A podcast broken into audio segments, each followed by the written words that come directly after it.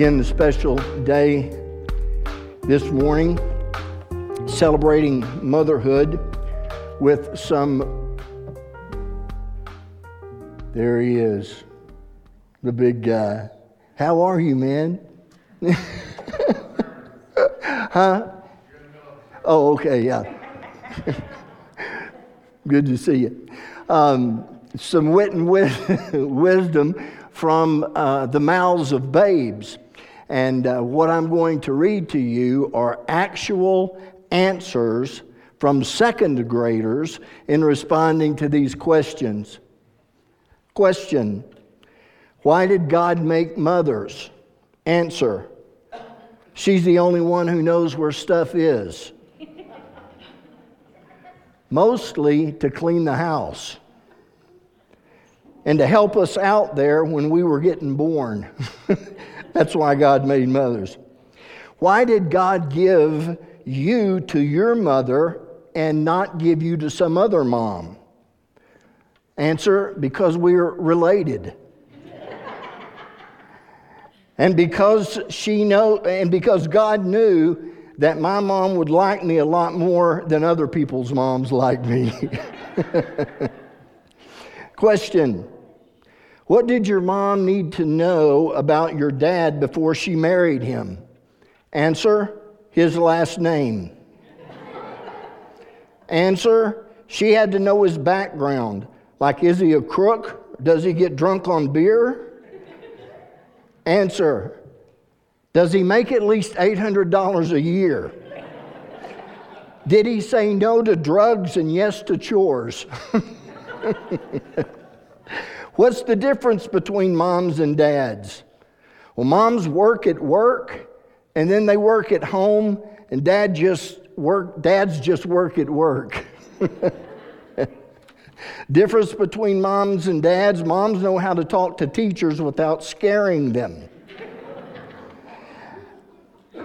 Answer Dads are taller and stronger, but moms have all the real power because that's who you got to ask if you want to sleep over at your friend's house. Man, isn't that true?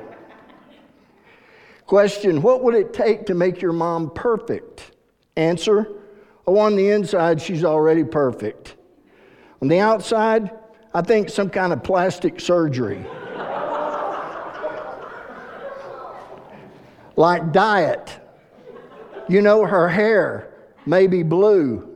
Diet? I thought that would go over better. Question if, if you could change one thing about your mom, what would it be?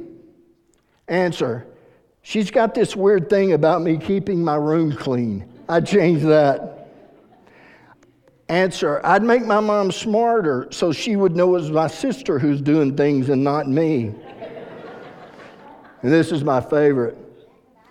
Uh, I would like for her to get rid of those invisible eyes in the back of her head. Well, let's move on this morning from wisdom from the mouths of babes to the wisdom that comes from the scripture. And I assure you this morning, we are going to need the wisdom that comes from the scripture because the theme of my message this morning is what women need from their families. What wives need from their husbands, what moms need from their kiddos. So follow with me, uh, if you would, in 1 Peter chapter 3, verse 7. 1 Peter 3 7. Husbands likewise dwell with them, wives, with understanding, giving honor to the wife as to the weaker vessel and as being heirs together of the grace of life, that your prayers may not be hindered. Now, I've given two titles to this message intentionally. The first title is the, wife, the Life I Give My Wife, and the second title is My Mom's the Bomb. The reason for these two titles is this the subject of the passage we just read is intentionally and distinctively husbands. hence the wife, the life, the life I give my wife. But also in this passage, God is addressing needs of women.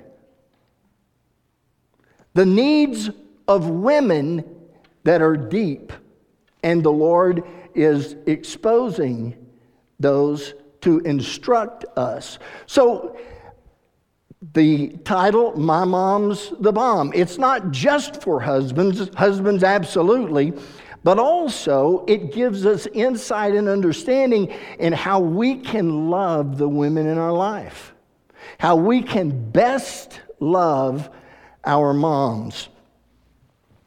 We're going to find out. Now, listen, guys, we're going to find out this morning what it is your wife needs. We're talking about your wife and mine. We're talking about your mom and mine. We're talking about our daughters and our granddaughters and our grandmothers, the needs of women. The first need is to be understood. Dwell with them with understanding. Specifically, that can be defined as get to know your wife. It speaks of an intentional act on the part of men to get to know the woman you married. Women need to be understood. And there are a couple of very important aspects of understanding them that are brought forward in the text, in the particular uh, wording that is used. For instance, this knowledge and understanding that we are to gain as men from the women in our lives, specifically our wives, is first of all progressive. There is, a, there is this continual aspect to it. It is, it is the repeated, persistent learning of your wife and your mom. In other words, guys, it's not just a one time thing. You know what? I need to get to know my wife better. I, I think I'll ask her tonight what she thinks about me getting a new shotgun. What she thinks about, uh, you know, me upgrading that old pickup. And uh, I'll get her input on it, and that way I can get to know her better. It's not deciding one night that when she's talking to you, you're going to turn the volume down on the television program you're watching. It's not a one time thing. Don't go home and do it for a day. It is, it is a progressive realizing of the woman that God has entrusted into your life. Not only is it progressive, but it also has to be patient. Guys, admittedly, there has to be patience involved in it. Admittedly, this is not an easy task, uh, but it is the calling from God. It's been proven over and over again that women speak 20,000 words a day, men speak seven. Women speak three times more than men do every day. And some of the guys in here are thinking, well, that's their problem. No, you know, it's not their problem, it's our problem. Because we are called to get to know them, to understand them. Just decide you're not going to be that guy that if your wife walks up to you and says, hey, you know, you, you don't pay attention to me anymore, you don't tell me you love me anymore, what's the deal? Don't be the guy that says, you know, I, uh, when I married you, I told you I loved you then and nothing's changed, and if it does, I'll let you know. Don't be that guy. You've got to be, you've got to understand the difference and the heart of the woman that God has placed in your life. And not only is it uh, progressive and patient, but it is also particular. Now, please hear me at this point. Men, God has not called us to understand everybody. He's calling us to understand our wives in particular. You, you could go get a book on needs of women and, and you could memorize the thing. But, and you could learn a lot, we all could learn a lot of things, but the point is, your wife is not a generic woman. I, I, I will never forget, it, it still kind of pains me, but when we first got married at, you know, every special event, I got Pam roses because uh, I thought all women, I thought that's what they wanted, you know, was roses. I, anytime I got a flower to give my mom or whomever, I used roses. And so I got Pam, I, I don't know, for three or four years. And she finally said, Honey, will you please stop getting me these roses? And I said, What? And she said, I don't really like flowers. Uh, I mean, not, you know, gift flowers because they die and, you know, and I, it, it shocked me. It hurt me. It set me back. I'm still pretty wounded by it. But, but you know what I did? I stopped buying her roses, you know, and I still give cruddy presents for some reason. Uh, there's always like a 90% chance that a present I get is going to get sent back to Amazon anyway. So I just do what I want to. But, but anyway, so, but my point, my point is, my point is, God has called us to understand her, her, her, her. Getting to know their heart. Not only do they need to be understood, they need to be valued.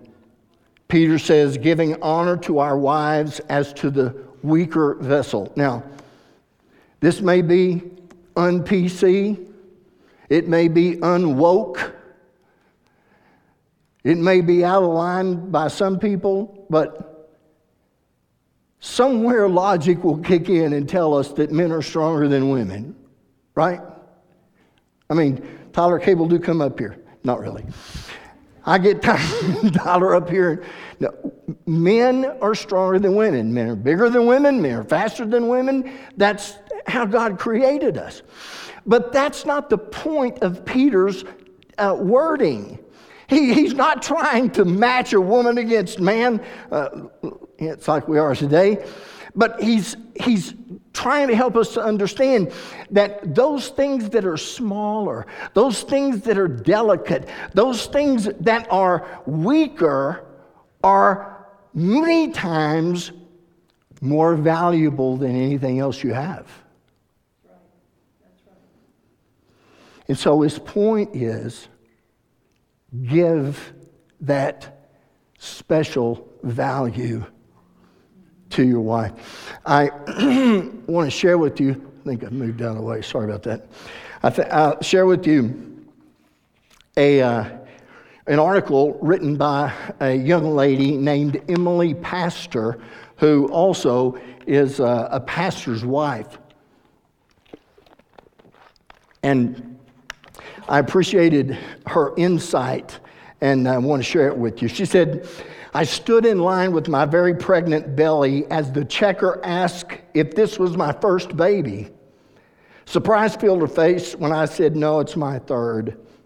This June, I will have three children, four and under. Suffice it to say, I'm tired all the time.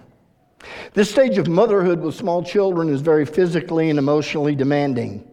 I love my family and work as a mom, but that doesn't mean the work isn't hard or taxing.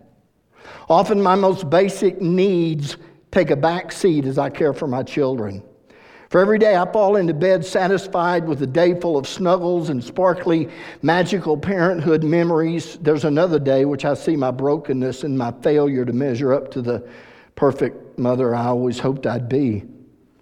We mothers don't get performance reviews. There's no boss standing by to give objective encouragement or constructive criticism. It's so easy to lose perspective and think that I'm the only one barely surviving some days of this wonderfully exhausting role called motherhood. On Mother's Day, I don't need a standing ovation, but I do need affirmation and support. I need to hear that my role as a mom to my children is hard, valuable kingdom work. Remind me that my unseen sacrifices and struggles are valued by God. I often feel undervalued, misunderstood, and looked over by a culture that applauds outward and visible contributions to society. So much of my work as a mother is hidden away in unseen moments of grace with my children. As I bend over with my tremendously pregnant body to pick up the thousandth crayon, I receive no applause. When I respond patiently toward a tantrum throwing toddler, no one says, Way to keep your cool. I sacrifice and struggle because of love, and loving others is kingdom work. And I also need to hear that my work as a mom is valued by the church. Tell me that my baby crying in service is not an inconvenience or distraction, but an important reminder that the kingdom belongs to the childlike. Encourage me to give the small, ordinary, and mundane things to God and watch Him bless and multiply my efforts. Thank you for sowing the seeds of love in the souls of the youngest among us. Finally, I need support. After having my first child, I felt the desperate need for a mentor. I needed someone who had walked the path of motherhood before me to give me perspective and nurture my soul. I'm blessed with a godly mother of my own I could go to for advice and support, but I know that every young mother doesn't have that. In my mind, a mentor is not someone who has all the answers or is a spiritual giant, but someone who's willing to listen and love. Because really, all a tired mom needs to keep going is a listening ear, a good cry, and some banana bread. I read that, and of course, it takes you back to the times when your children were small and you forget the demands. We forget how really hard it is to be a mom and to raise children today. And finally, A mom needs to be understood, to be valued, and then she needs to share in a family foundation of faith. Men, let me spell it out to us. We need not just to see our wives physically, we need not only try to meet our wives' emotional needs. But we absolutely have to start seeing them in the spiritual light as well. Because you see, the woman you love in your home, that's not just your, wi- your wife. It's not just your kid's mom. That is the daughter of God. And you know, I'm just going to tell you what my thoughts were as I prayed through and researched and, and dug into this passage. I want to tell you what God told me. I have a daughter. And she was our firstborn. Uh, she is our firstborn. And uh, I loved her so deeply, just like you love yours. You know what I'm talking about. And so, as she got older, we started having to talk about, you know, the age we'd let her date. And we settled on 32. But uh, we had to back off of that and told her 16. So the closer she gets to 16, dating and driving, I, man, I'm becoming, uh, you know, a nervous wreck. And so I, I, I tell her, I said, sweetie, we, we need to have some rules about dating when you turn 16. And uh, I said, you know, like, like if some guy comes to pick you up and we don't know him, we're going to meet him before you get in the car with him. And, uh, and I said, and then when he comes to the door, I'm going to hit him in the chest as hard as I can. And then if he can get up, we'll talk about it. She didn't go for that idea, so I only did it a couple of times. but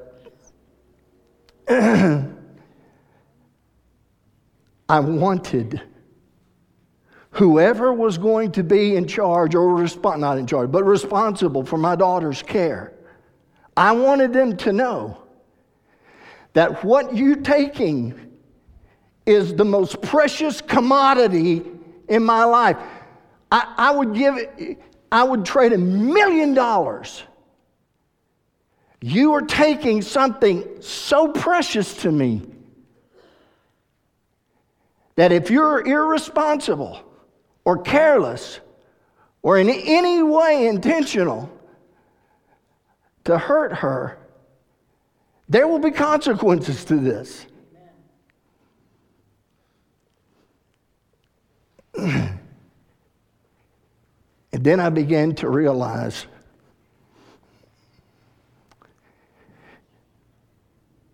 God thinking, You think you love your daughter? You think you have an instinctive, protective yearning for your daughter? You, you think you want your daughter to be blessed and, and to uh, grow up and marry someone who will love her and, and take care uh, of her needs and be a wonderful spouse and have children that will grow up in a happy home. You think you want that for your daughter?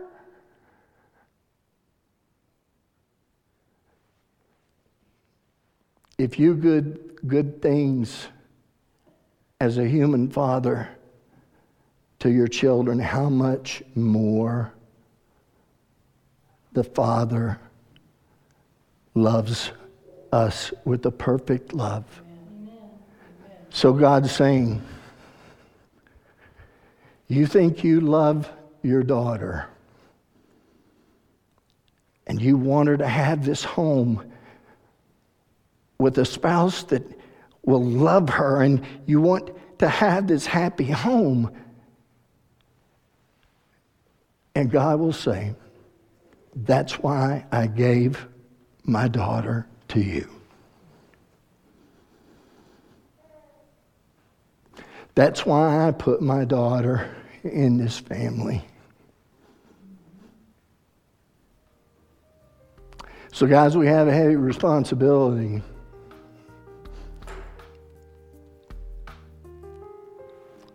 Seeking to understand them, valuing them and seeing them as a child of God.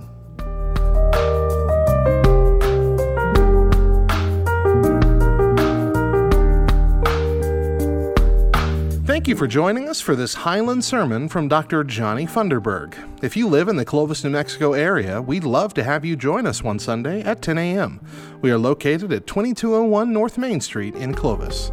For more information about our church, visit highlandclovis.com. And to let us know a little bit more about you, choose the Connect tab and click on our online visitor card. You can also submit your prayer requests under the Connect tab. Lastly, follow us on Facebook at hbc.clovis to keep up to date with our announcements, events, and online services.